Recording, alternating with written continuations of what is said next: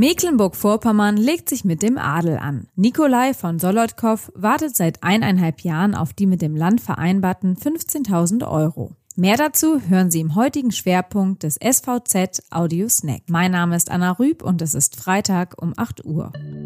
Zunächst weitere regionale Nachrichten.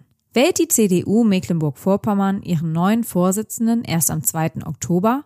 Der nächste reguläre Parteitag stehe zu diesem Termin auf der Agenda. Auch mit Blick auf 30 Jahre deutsche Einheit am 3. Oktober, sagt der kommissarische Landeschef Eckhard Rehberg. Am Ende sei entscheidend, welche Corona-Regeln gelten. Inhaltlich wollen die Kandidaten Philipp Amthor und Kati Hoffmeister ihren Wahlkampf nach dem Corona-Schock allerdings nicht neu ausrichten.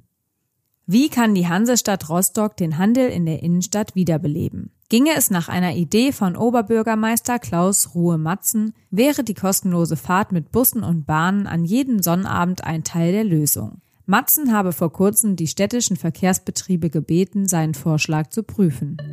Finanzstreit am einstigen herzöglichen Pferdhof. Das Land legt sich erneut mit dem alten mecklenburgischen Adel an und hält die Bezahlung offener Rechnungen für die millionenschwere Sanierung des Landstallmeisterhauses des Landgestüts Redefin an den Schwager von Donata Herzogin zu Mecklenburg von Solotkow zurück. Etwa 15.000 Euro habe es für einst mit dem Land vereinbarte Leistungen nach der um Monate verzögerten Fertigstellung des historischen Gebäudes noch vom Land zu bekommen, erklärt Solotkow. Bislang seien die Zahlungen ausgeblieben. Seit eineinhalb Jahren. Das Finanzministerium wollte sich dazu nicht äußern und verwies auf ein anhängiges Gerichtsverfahren.